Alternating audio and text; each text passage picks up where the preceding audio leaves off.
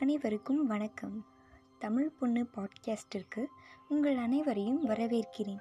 இன்று நாம் காணவிருப்பது திருக்குறளை பற்றி அதாவது இன்று முதல் காணவிருப்பது திருக்குறளை பற்றி.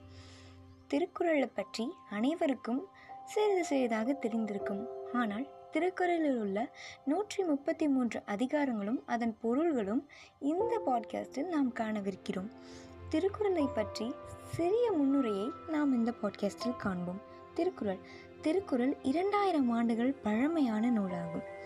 கடவுள் மனிதனுக்கு அறிவுரைகள் சொன்னது பகவத்கீதை மனிதன் கடவுளுக்கு சொன்னது திருவாசகம்.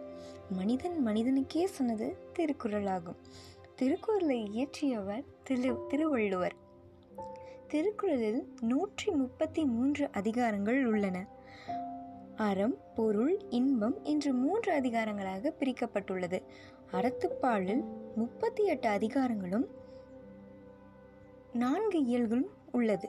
பொருத்துப்பாலில் எழுபது அதிகாரங்களும் மூன்று இயல்களும் உள்ளது. இன்பத்துப்பாலில் இருபத்தி ஐந்து அதிகாரங்களும் இன் இரண்டு இயல்களும் கொண்டது. மொத்தமாக நூற்றி முப்பத்தி மூன்று அதிகாரங்களும் ஒன்பது இயல்களும் உள்ளன.